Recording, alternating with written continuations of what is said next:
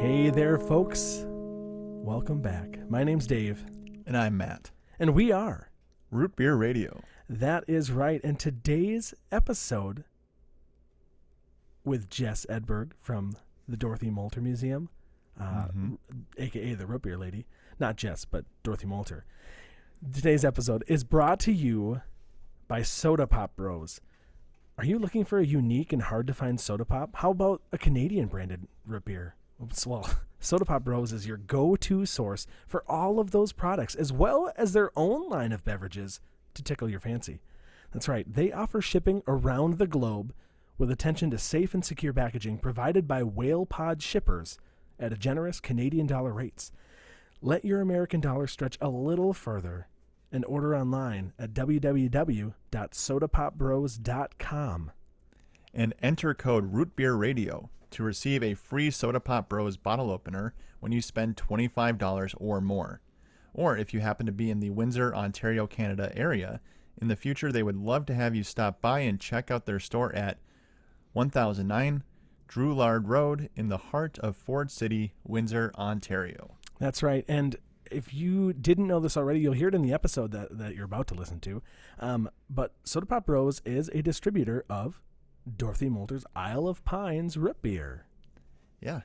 Oh, so we have, like I said at the beginning, you know, a minute ago, Jess Edberg, who's the executive director from the Dorothy Molter Museum, with us today. Yeah.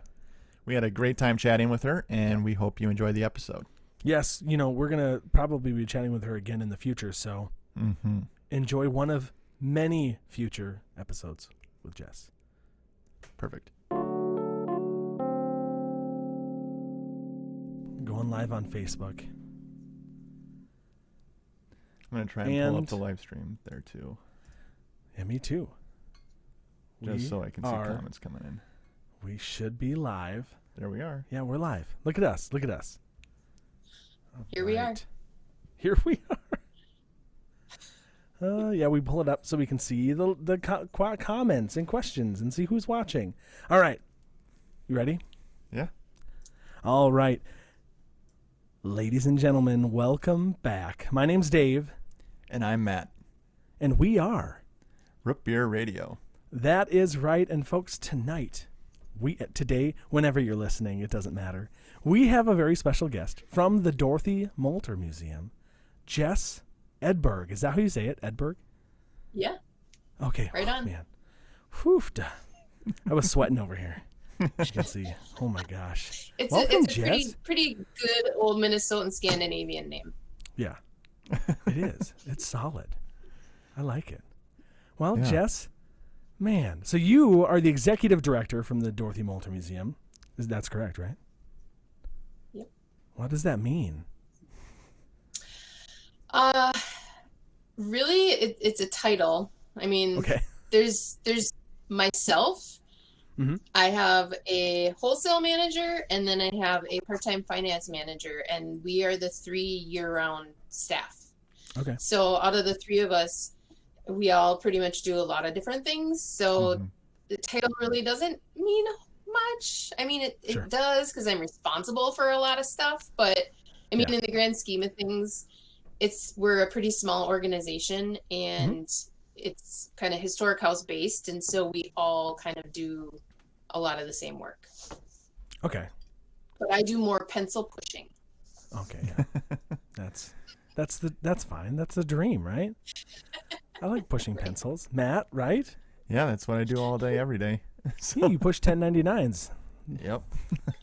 well, we're done with those now. So- Oh, thank goodness.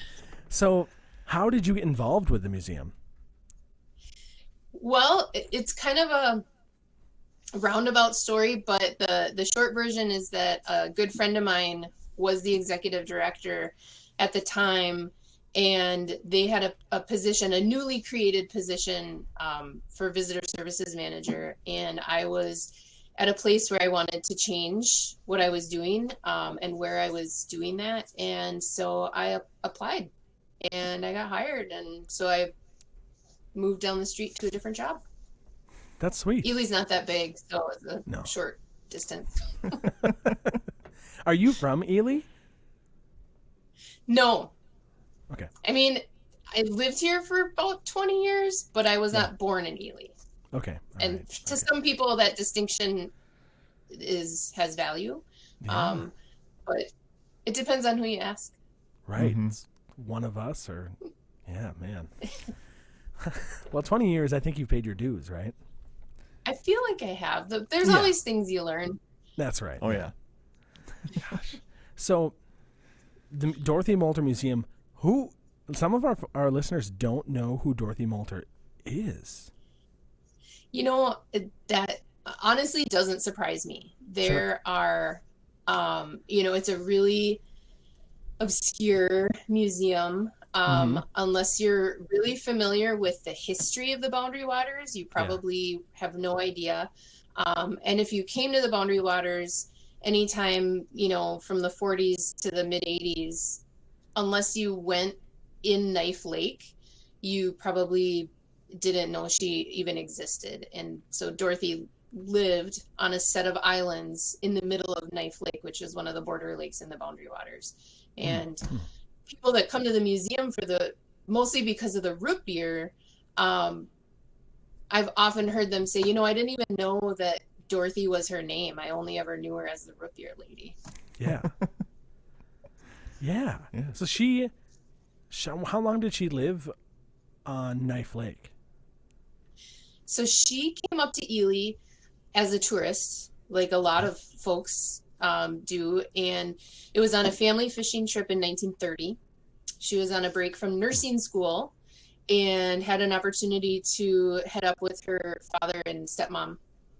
Came up and absolutely loved it. And so for the first probably decade, she was coming up just seasonally and for a lot of that coming up with her family and then staying on longer and kind of working at the resort and then eventually she started living up in the area year round and she Okay. rented a room in winton which is just a, a couple miles down the road from ely um, and fun fact maybe you care or not but winton was kind of the big boom town historically up here because that's where the lumber mill was and that's where all the logs um, got floated to. But then, you know, as as the timber industry changed and iron mining kind of grew up, then Ely became the big town, and people literally picked up their houses and moved to Ely. So she had rented a room in Winton, and and then in the in the um, 40s, the original resort owner was um, his health started to decline. His name was Bill Berglund. He had built this resort from the ground up um, in the mid 20s when resort industries were kind of um, blossoming everywhere up here. The Boundary Waters, as we know it now, was kind of like a wilderness playground with resorts and and shacks Huh. and you know land privately owned all over the place. So Bill got in on that. In the 40s, his health started to really decline, and Dorothy had been working for him already. And he offered her um, a business arrangement where if she were to stay year round and provide nursing care for him, but Mhm. also manage the property, he would then pass it on to her when he died.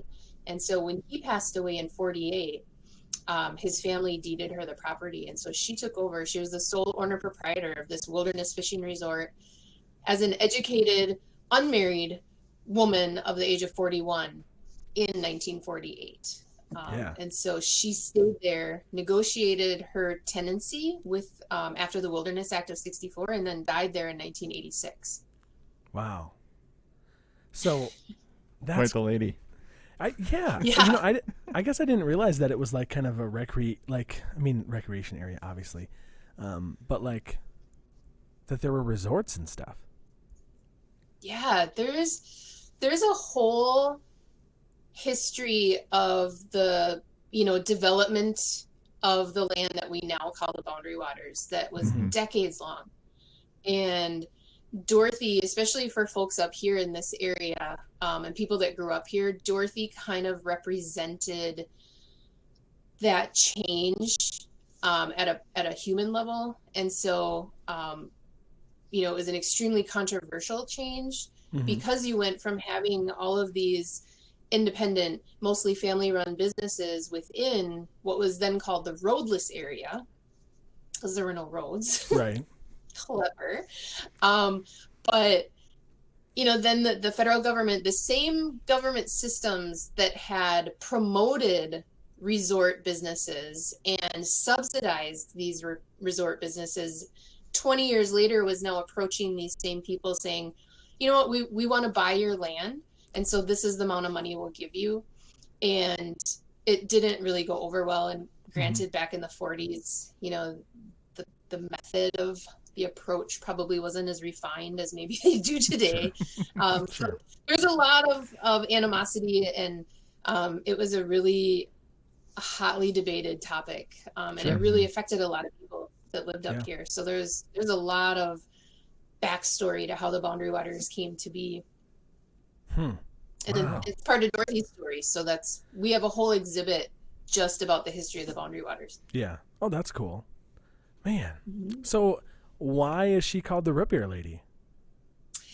So some history of the area. Um, when all of those those resorts were going on, the best way for the resort owners to get their supplies to operate normally were using float planes.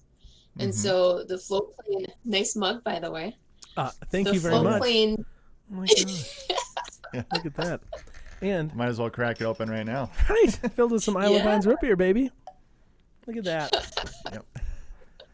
Thanks for sending that. yeah. So the uh, float plane industry, um, a lot of the pilots were in um, previous wars and they flew okay. planes in the wars. And so they kind of translated that experience into a business here in Ely um, and elsewhere too. But um, because that, that roadless area was, I mean, it was mostly lakes. You know, right. there there is one hiking trail that goes across the entire length from Ely over to the Gunflint Trail, but otherwise it's just short little trails, the portages between the right. lakes and, and bodies of water. And so float planes were the most practical way to haul in you know your your dry goods your powdered milk and sugar and flour and salt and then all of the fuel for your fishing boats and right you know laundry detergent, all that kind of stuff. Um, well, it also provided a lot of access for fishing, and that sure. was really hard to regulate. And so, um, some concerned residents um, kind of started looking more closely at that practice and developed a, a concern for the fisheries population. That there was too much take of, say, mature reproducing um, fish to be able to to reproduce and create more population to maintain the fisheries at the rate that they were being fished. And so um, this movement gained a lot of traction here in Minnesota and actually went to Congress and ended up making its way to the, the Oval Office to President Truman. And Truman agreed that this was something they should do something about. And so he signed an executive order banning all flights below 4,000 feet over the roadless area. Right. So, to make a long story even longer, Dorothy was one of those resort owners. And when the the ban happened, um, some of the pilots were like, "Whatever, you know, who's going to stop us?" Right. So they kept flying um, until 1952. One of them got caught, and his plane was confiscated, and that kind of, you know, put the fear, you know what, in everybody else, right. and so that ended the flying and Dorothy, being a very practical person, decided that she wasn't about to haul pop across portages mm, in sure. wooden crates in glass bottles. Right. Um, because the nearest road was about 15 miles away. So it would be 15 miles of, of boating and carrying heavy stuff. And no. when you're the one doing it, or you mm-hmm. have, you know, your relatives helping you, it's not a priority. Right. So Right. Living on an island, you know, what do you do with things you don't need? You stack them somewhere where you can't see them. So she had tons and tons of these wooden crates with empty glass bottles in them, stacked out likely by a shed. Mhm. And in the early 50s, she got this idea that she had all these bottles, and there's a lot of really easy ways to make root beer uh, from, you know, at home. Mhm. She decided to start making root beer. And that way she could have, uh, you know, a beverage for her guests that were staying in the cabins. It was, you know, very little work. She already had most of the supplies. She could get the ingredients at the grocery store and started making root beer. And the fact that she had um, taken over the resort business in the late 40s, you know, as a single, educated, un, you know, this woman from Chicago, actually, um, that had garnered a lot of interest from journalists around the country. And the more journalists wrote about her, the more other journalists wanted to come and, and get this really cool story. And so she was already pretty popular as far as like this crazy story. Who would ever hear of this happening? This Mhm. woman. and uh and then you had beer on top of it. So it kind of just kept story. snowballing. Yeah. Yeah. Wow. yeah. It sold a lot of papers and magazines. Yeah. so Yeah. just grew in popularity Hmm. and before you know she knew it the root beer lady name happened we don't know exactly who coined it or if it happened you know one time and then grew or it just kind of happened all over the place and it stuck um, but that's kind of how she became the root beer lady and by the end of um, the last probably 10 12, 12 years of her life her ne- great nephew estimates that they were brewing the equivalent of 11 to 12,000 bottles of root beer every summer. Jeez. That's awesome. Oh my god. Wow. Yeah. Uh, I do have a question. Uh, since I'm the the brewer in the group, uh, do you know if she ever like used natural ingredients in the root beer, or was it like like extract stuff, or Yeah, it it was all practical ingredients. Okay. So, you know, up in the boundary waters, it's Mhm. really hard to harvest the natural roots, but um, she just came into town.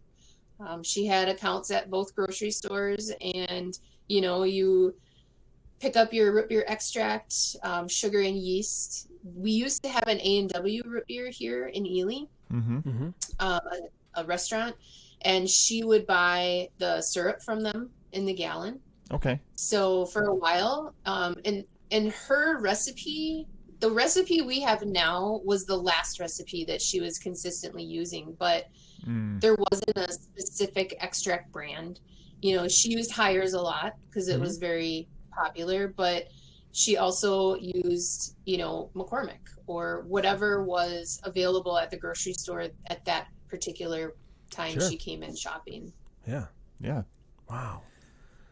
yeah. Uh, I think uh, Dave alluded to it earlier before we jumped on uh, Yeah. the live stream here, but we uh, we are planning a couple of trips into the Boundary Waters uh, this summer. Yeah. With our and new one canoe. Of them is Yeah. Uh, and one of the one of those trips we are hoping to do earlier in the spring, uh, spring summer, spring in northern Minnesota is practically June. Um, but we're planning to go a little early, and I've been reading up on it, and we're looking to try and brew a root beer using some of the stuff that we can actually get in the boundary waters. So things Yeah. like birch, uh, birch bark or birch tips. Uh, we can Spruce get winter tips. green, spruce tips. That Yep. and there's a few other things that kind of uh, grow up around uh, kind of that area. So I was I was kind of curious if she was you know gathering anything like that, but it's hard to do that consistently because like wintergreen leaves, they're only really good for it early on. Um, as the season goes on, they get kind of bitter and stiff. But um, yeah, it's uh that, that's kind of fascinating. Like I can't imagine hauling full bottles of anything over a portage like. Ah, Yeah. Yeah.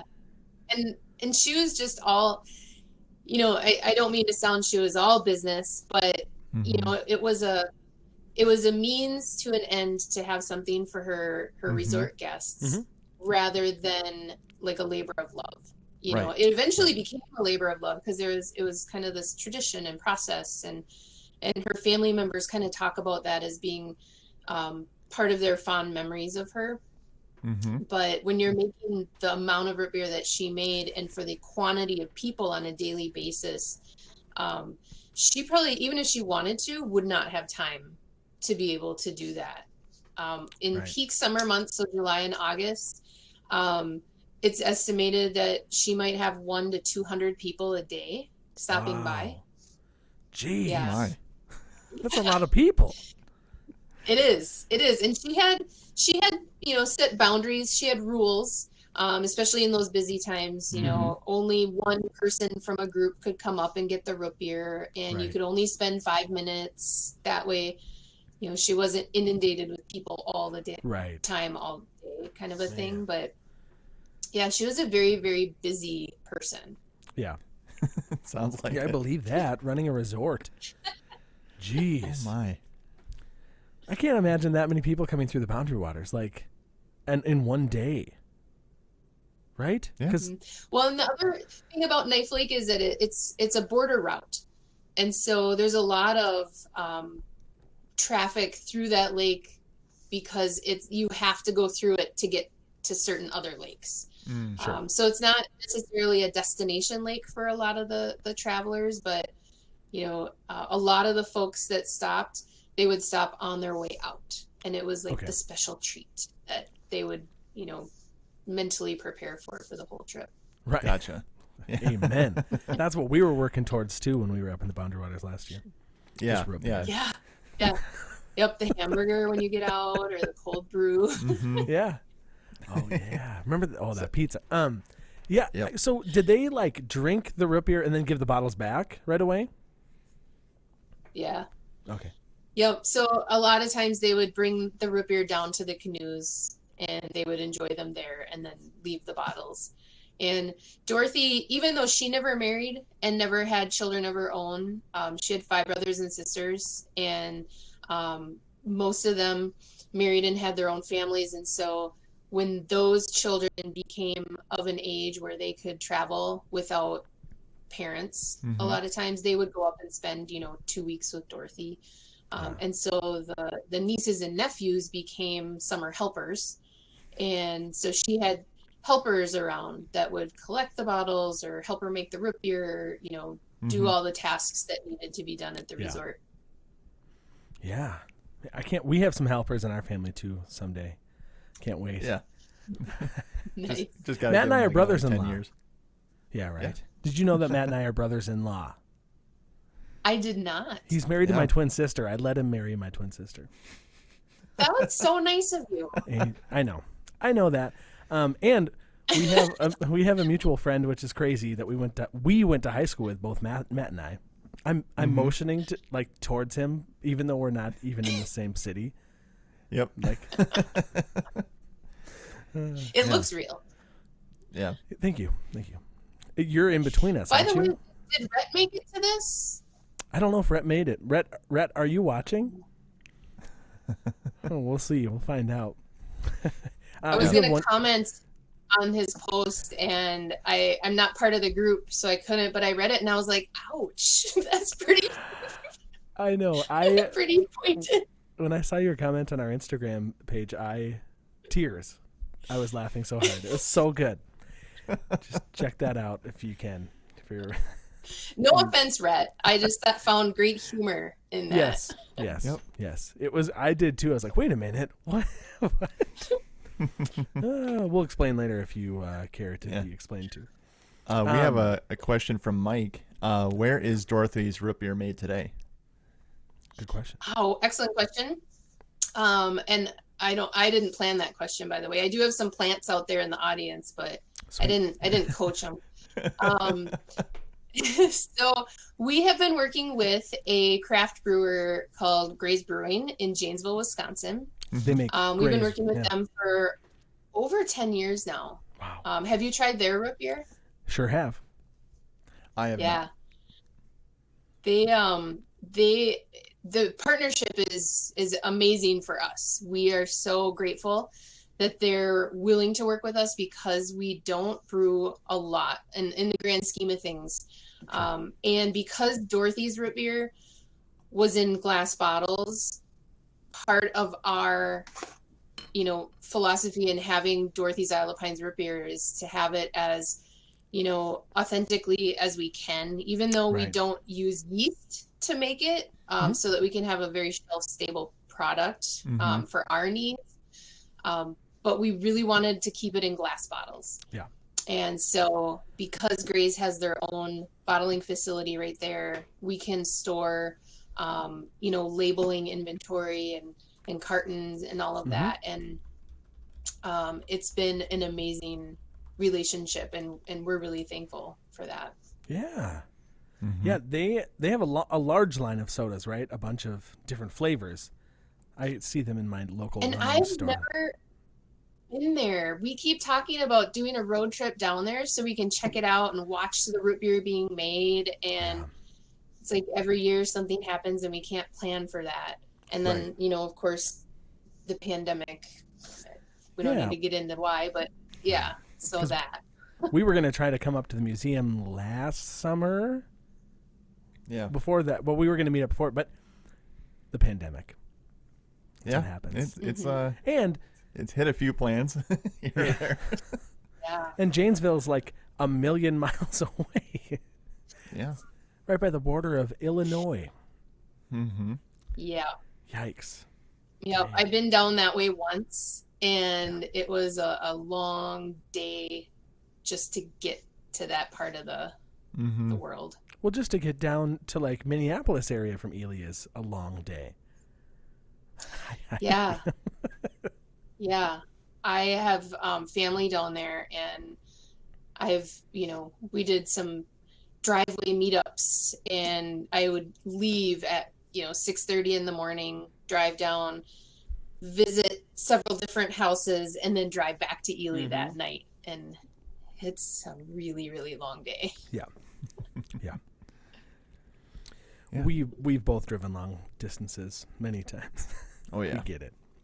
Um, let's see. it's a lot more fun when you're going, like if you guys are driving up to Ely, you know, you have the excitement and, Right. Yeah. and the anticipation of a trip or doing something fun and exciting, and then it's the drive home that feels like it's an eternity. Right. Mhm.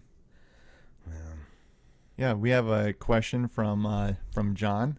Uh, w- can we get Dorothy's just about anywhere? Is there specific uh, uh, grocery stores or uh, retailers that typically carry it?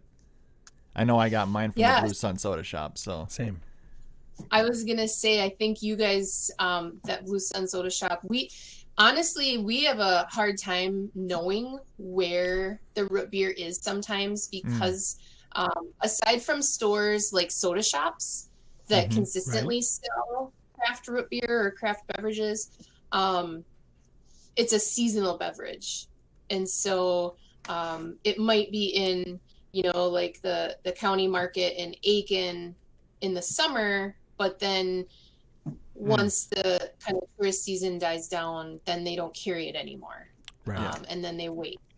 Um, in the past, Hy-Vee has started to sell it down in some of the metro stores. Um, Lund's Byerly's Mhm. has sold it. Um, again, it's kind of a seasonal thing, and so we work with um, Capital Beverage. It's one of the larger distributors Mhm. down in that area. Um, and, you know, we're competing with a lot of other larger businesses. And so um, I don't, you know, we had at one point, it was in 63 different businesses in the Twin Cities metro area. Um, but that included both um, stores as well as restaurants. Okay, Um, Okay. And then we also distribute in the Brainerd Lakes area and kind of up central Minnesota um, to I Falls. Um, we also have a, a new distributor in the Duluth, North Shore, kind of northeastern Minnesota area and um, northwest Wisconsin. Sometimes it kind of shows up in places we don't expect. Like gosh. there's a couple places over in Fargo that we didn't know about until they told us. Sure. Um, Yeah. There were a couple places in Wisconsin. mm-hmm. Oh. Um, there was a store Right. um, out in Sandpoint, Idaho, the root beer store out there. Um, they bought a pallet from us a couple years ago, so um, you know I kind of Yeah. looked on their website here and there to see, but so it, it pops up. yeah, they um Yeah. that store went through a couple a change of ownership from father to son recently. Yeah. Yeah. The the father still owns the still owns the the website portion of it and then the son owns the store itself. So just uh for your FYI. yeah. Yeah. You know, I uh, so whenever I'm, I'm a musician, so whenever I play gigs up in the in the northern part of the state, up in uh, Two Harbors, Duluth area, I often will find myself with Yeah. Isle of Pines root beer. It, it's one of the 'Cause that's that's where you can um, find it everywhere. up there. It's awesome. Yeah. of it having Dorothy's name. Um, honestly, the root beer is, is what keeps the museum open. hmm Um, you know, visitation to our museum with admissions and then retail Yeah, yeah. purchases of gift shop stuff are are good revenue generator. But the root beer is really what kind of Mhm. keeps the lights on and everything, especially when we're not open to the public. Like right now, our water's shut off in the Sure. shop because it's you know 32 below out. Um, Yeah. and so Right. Dorothy's yeah, it's pretty cold today. Thirty. It did get up to like negative eight, I think, um, It's so during great. the day, Um, and then the wind chill was only 25 below, Yeah. so nice. it, it warmed up a little bit, but um, Yeah. but you know, Yeah. Dorothy's story is Okay. what sells the root beer. You know, and, and it's good root beer. I I like Dorothy's root beer Oh, right. over many of the the major commercial Mhm. brands, like the bigger ones. Um, yeah, and I and we use Mhm. pure sugar Big in our box root beers. recipe. Um, we switched to just using sugar several years ago. Um, and Mhm. I don't know if you guys done have done a story on the sugar industry, but it is way more complicated than I ever wanted to know about, and is kind of interesting, but very volatile. Yeah. Um, but really? That could be a future. she's a regional Yeah. icon, and so you know the whole Arrowhead of Minnesota. It's it's a it makes Mhm. sense to have Dorothy's root beer if you're gonna carry you know a non big one. Right. Right. Yeah. Yeah, Um, as soon as I got, I started getting into root beer. Somebody like immediately people were like, "Well, have you heard of the root beer lady?" I was like, "What are you talking about?" And then it was like, "Oh my goodness, that's that's Dorothy." Yeah. We do. Uh, on that topic though, uh, I you sure guys do. have a fundraiser going. um, um, you want to tell us a little bit about that? it's you know just like every other nonprofit this past 12 months shifting and trying to you know scramble to to do what we usually do but digitally we also have shifted our annual fundraising events online and it was really scary because we kind of Mhm. are a very like we use technology we we like to have up to date things in our exhibits and you know have a nice point of sale but you know the the meat and potatoes of Dorothy Molter Museum are log cabins that Dorothy lived in off the grid and so having this technology heavy Mm-hmm. shift Right. was a, was a little disconcerting and so um, right now we are doing an online silent auction which i have seen and i've participated in previous you know in the last year. Um, but i wasn't sure how it was going to work for us and for our audience and it's actually been amazing. Um, the the support that we've gotten from people bidding is blowing my mind. Um, and I I'm I feel really humbled by it because you know one example is Yeah. we get a lot of gift certificates as donations and you know normally at a, an in-person fundraising event you know once it reaches that retail Mhm. value then people aren't going to bid on it anymore we have a hundred dollar gift card that's already Mm-hmm. bidded up to a $150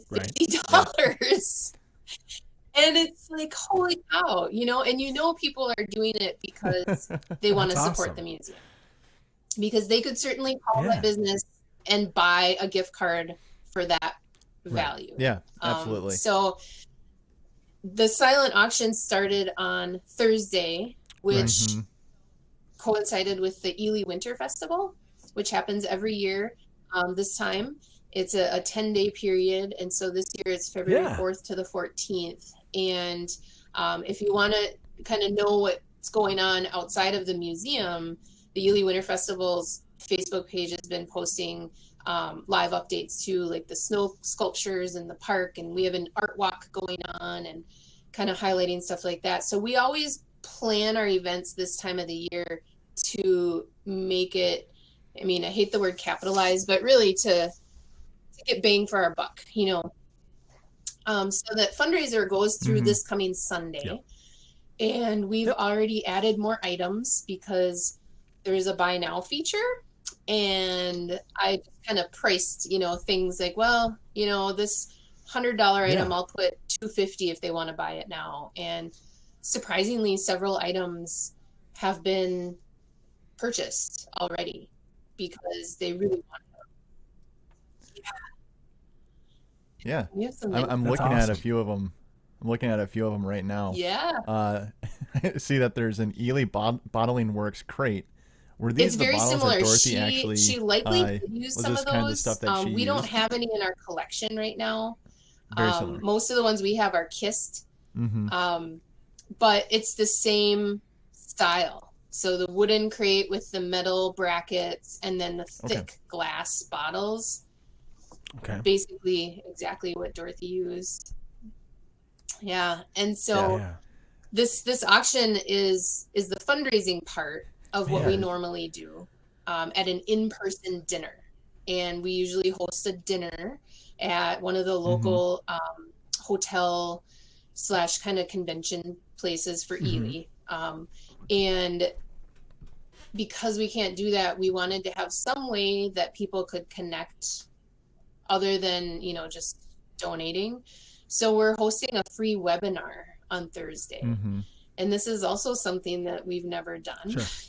so it'll be interesting um i'm mentally preparing Right. right now for it uh but one of the the really thing cool things that i'm excited about is one of our board members has um, contributed some raw super 8 footage that he filmed during the January 1987 Memorial Snowmobile Drive up to Knife Lake after Dorothy died. And that was a huge deal because snowmobiles had been banned Yeah. from the Boundary Waters since 1984. And after Dorothy died, this group of people got together and and Sure. approached the Forest Service, said, "Hey, we want to have a memorial service at Dorothy's place. Can we have a, a permit, a one, you know, one-time permit?" And they granted Mhm. permission from sunup to sundown to allow for, for you know, any kind of um, motorized snowmobile, ATV, Wow. to go up there. So this video um, is raw footage from Mhm. that event, and then there was another service at one of the local churches that's in this video, and we partner with Vermilion Community College's um, Environmental Interpretation and Education program every year to do a community event focused on winter activities so that people can come here to the museum and there's education stations where they learn about different outdoor things you can do in the wintertime. Um, from snowmobiling Mhm. to ice fishing and snowshoeing and you know all these things that Sure. you can do when it's really cold outside. Well, because obviously we can't do that, um, their project was to take this video and process it and produce a shorter version for our webinar. And these students, I went to go see what they'd come up with so far last week, and Sure. they have knocked it out of the park. It's phenomenal. I am so excited that it, it's an eight minute video That's awesome. and they were so thoughtful Yeah. and creative with Yeah. how they produced it and they um, part of this project was they came here to the museum um, in small groups, and I talked with them about who Dorothy was and why it's important that they they do this project. And the goal is to, you know, I want them Yeah. to be able to make a connection with the people in this webinar um, because it's I can't do it. I can't make a connection happen. Right. Um, and so this this part of Dorothy's story is is a highlight Mm-hmm. of this webinar coming up. Um, that and of course the drawing for the canoe that we're going to be doing. yes. yes. Which is the canoe that we were talking about earlier? Our new co- our new canoe because we did buy a, a load of raffle tickets earlier this this when they first were yeah pretty pretty excited to win this canoe. I'm just happy to support Well, the museum. sold, uh, I would say, um, at they- last too. count, ulterior motives. just about 500 out of the thousand tickets that we print. So the odds are Oh. in your favor. Okay. Okay. I like those odds. We, Uh, we have 15 tickets. Okay. Okay. Uh, uh, John did ask if, uh, So if we uh, people have, can just make a um, donation. Our website is museum. rootbeerlady.com and in our shop section, so our online store, we have different categories that you can donate to. So, um, of course, we've got like general fund, you know, or cabin maintenance fund, but we also have things like um, we offer a scholarship for wilderness first responders. Um, and so basically, any person that is seeking to advance their training in um, emergency services or nursing school or going to med school or getting their wilderness first responder certification, um, they can apply for this scholarship. So we have a fund just for that scholarship. Um, and then for birds, we have a, a little mini pocket park here at the museum where we That's cool. bird feed year round um, because Dorothy really loved birds. Um, so they can select, uh, you know, if there's a particular fund that they would like to support.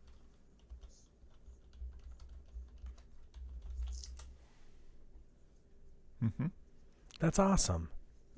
Yes. And that's that's again that's uh, rootbeerlady.com. Right. Which we're Okay, going to do an upgrade on that in the near future have too. to say right. Art Unlimited is a company we And work then- with, and they are donating um, 50% of, well, uh, estimated 50% of the cost to update our website because it's old and the pandemic has caused a lot of changes in how online Right. traffic flows and our site is really not adapting Mhm. well so Sure.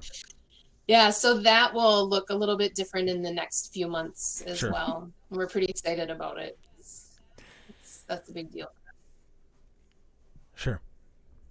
Yeah. That's There's a lot of info. There's a ton of info on the website. I love it. Mm-hmm. Yeah. Man. I do. Oh man. So yeah, I'm I'm I've been looking at some of the items while we while we were talking here. I think there's a few I'm gonna bid on here. so yes. yeah so we have like links Yeah, to it auction. And you can, so you can find that on the website. Mhm. Um how when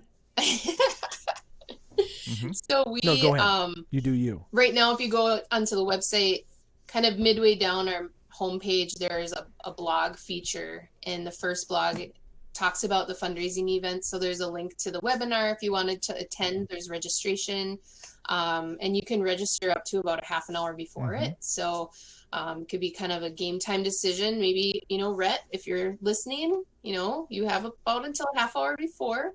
Um, we also have a link directly to the Yep. auction site and we've used 32auctions.com which was designed for nonprofit silent auctions online um, and it's titled dorothy Okay. molter museum so if you go there um, and search dorothy molter museum directly that's where our auction is at Mhm.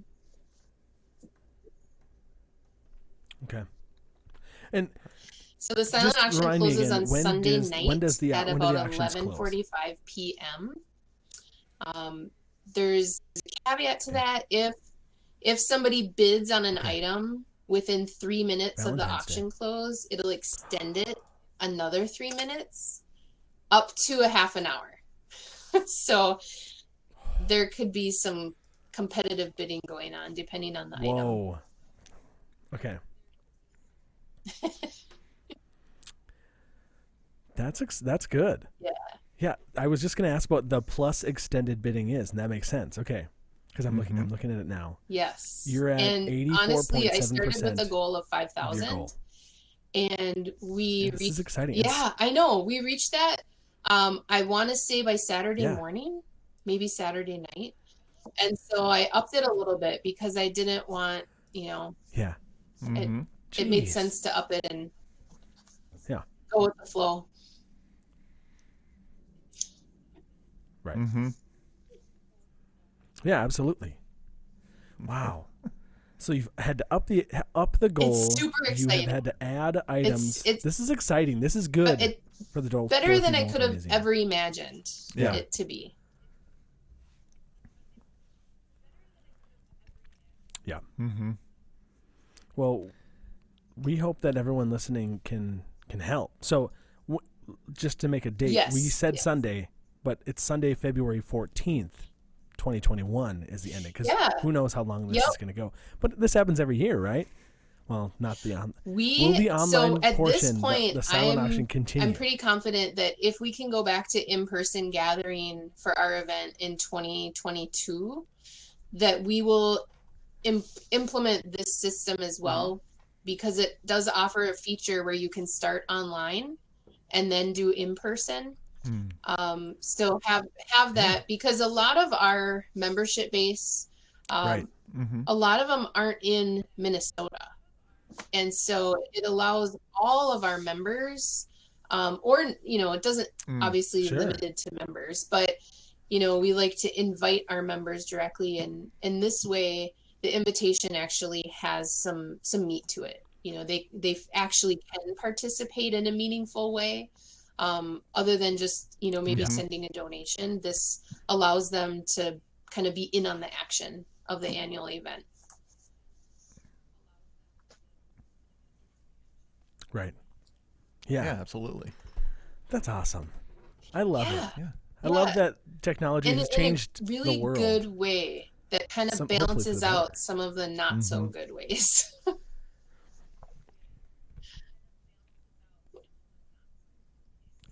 Right. yes. wow. Okay. So, I would Jess, hope can so. we stop by the museum when we come up there this summer? Will you help us? Pro- provided provided we get all uh, get our shots and we're everything's okay. I'm halfway shotted, so Yeah. we're on the way. The the best uh the best uh, best phrasing I've heard for it so far is uh you, you got your first Fauci the, the good news So- for us is that we don't. Um, we were able to be open last summer Oh man. with significantly reduced, um, you know, numbers Mhm. on site at a given time. So it, it really cut back on how many people we could have, Yeah. but it it also allowed for the opportunity.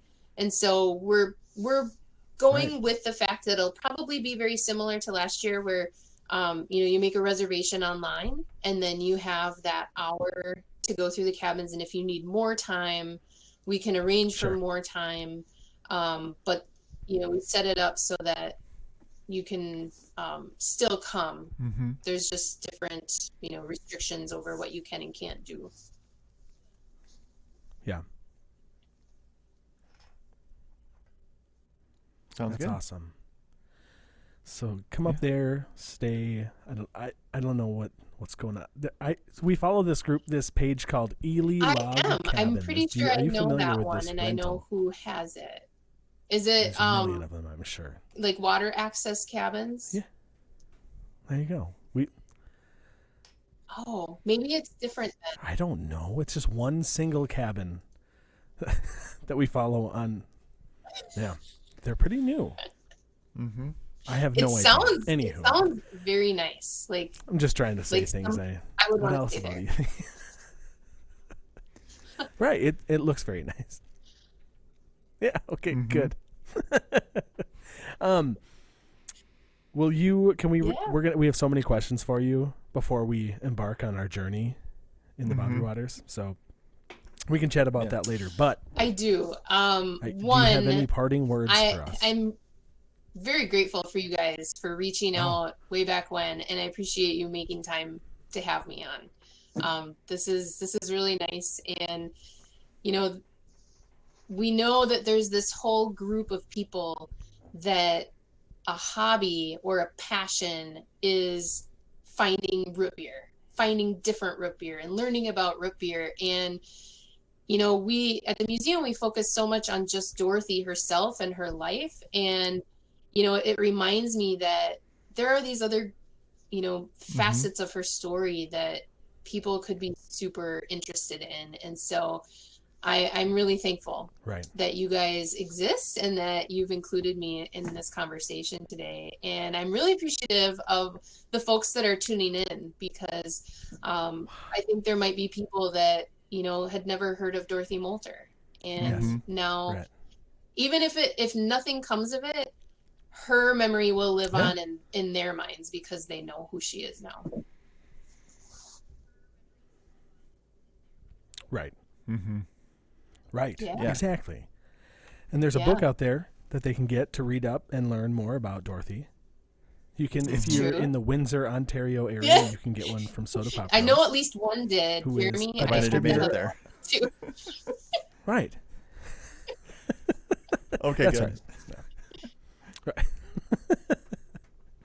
uh, wait, What? Jess, this is you commenting on, the, on the Facebook video, right? You, this is you commenting. So You saw us. That is on is is my spouse tonight? at home watching on my Facebook account because they don't have one. Oh, Okay. oh, okay, okay, okay. Um, and and a good friend of ours, um, right. Okay. her okay. Brother like, is Nick Sunstall, and did uh, yeah, he Who was that? and Gina's gonna On kill me because I don't know all the details right now, but it, it's her brother. He's in Duluth, and he produced this show about different things Minnesota Right. And um, you guys were on it. Mhm. We. It was so much fun. that was uh that was our first uh foray into a live well not not, ma- probably wasn't a first live event but uh it was definitely the first time I've been on live television Yeah. and that was a very Oh my interesting uh an interesting He's experience guy. especially when uh the snake came out Okay, But- that was that was not acting. That was Andrew is- or wait, who had the He might Okay, be the who is Nick? I don't know if he was actually an on the show? interviewer. Explain. okay, Okay. I'm sure we met him. No, Andrew Kirov is the host who I Mm-hmm. I worked at a camp with him um, during the summers, and so that's how we know each other, um, and how we got on the show. it was, it's so weird and so awesome. I love Twin Ports. We too. have like this web of like seven degrees of Uh, separation, it's so good. like Minnesota style. yep Yeah. Yeah. yeah That's how it, that's how it is. oh man, I love it. I'm so hey if if anybody's listening and hasn't seen the video from Twin Ports tonight, go check it out. Just search Twin Ports tonight, Root Beer Radio on YouTube. Mhm. It's it was it was a blast. I'm so glad that your spouse and you like saw that. Amazing. Yeah, I and saw that that- comment pop up have- I'm like that's uh that's so That's obscure because nobody knows. Nobody saw that. I, I feel like nobody saw that. Well, but like and you didn't- held that in. You didn't tell us I that. honestly- you didn't if- even tell us I that. know that I've seen it, but it, it was probably after I had maybe a couple beverages, you know, at the end of the day kind of a thing. So yes, Sure. some some root, Root beers, Let's and call, 'em- um, let's call 'em root beers. Yeah. that was quite a few years ago too. and um, yeah, I it came up today when I was telling Gina that. I was going to be doing this, and she knew who you guys were right away. She's like, "Are those the guys from the cities?" And I was like, "How yeah, you follow them. So That's so great. yeah. Oh, Gina, thank you. That's so great. So you're you're known. Yeah. You're known. Yes. What is the B dub? What? That's wild. We I did get one like one I was in a Facebook message from somebody who had watched us on Twin Ports tonight and reached out to us. Some older lady, I had no idea oh, who she was. So but she just reached out and said she really appreciated us. It was, and I okay, it is. So we know three, two people, three people have seen that probably. Yeah. It's great. Oh man. Well, that's so great. Gosh, I'm so happy that that made someone like, wow. That's so gr- okay. Anyway, so let's move- Okay. let's wrap it up. Jess, thank you so much for coming on. Well, honestly, it was Thank you. It was our this pleasure. Was a really nice Yeah, evening. yeah, I had a blast. I, I had a yes. fabulous time. And I wasn't super nervous. You guys make me feel really comfortable. So kudos to you guys Well, for thank you. being great hosts. Oh, good. Oh. Thank you. Thank you. Oh, very thank you. Much. um, and if you don't know, Matt, we you I made comments, but you didn't know this. Jess knows everything there is to know about wolves. So Oh. Oh, okay. Perfect. Yep. Uh, if you're if you are visiting the museum and she's there, ask her about There- wolves. There's also this little all place right. called the I'll- I'll- International Wolf Center that chat you up this literally is like the place to learn about wolves, but I I know some, maybe not as much as they do, but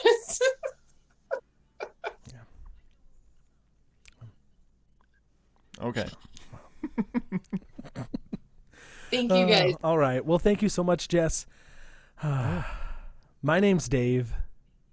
Yeah. Oh, anytime. We're gonna we'll we'll talk again. We'll maybe when we come up there Oh, we can yeah. go on your on your. Instagram Instagram and Facebook lives because you're doing that often. Mm-hmm. Yeah. I'm excited. And maybe All right. uh, share a bit more about uh, Dorothy as a person too. Yeah. As we go through the museum. So, Yes. All All right. right. Well, everyone at home, thanks for listening.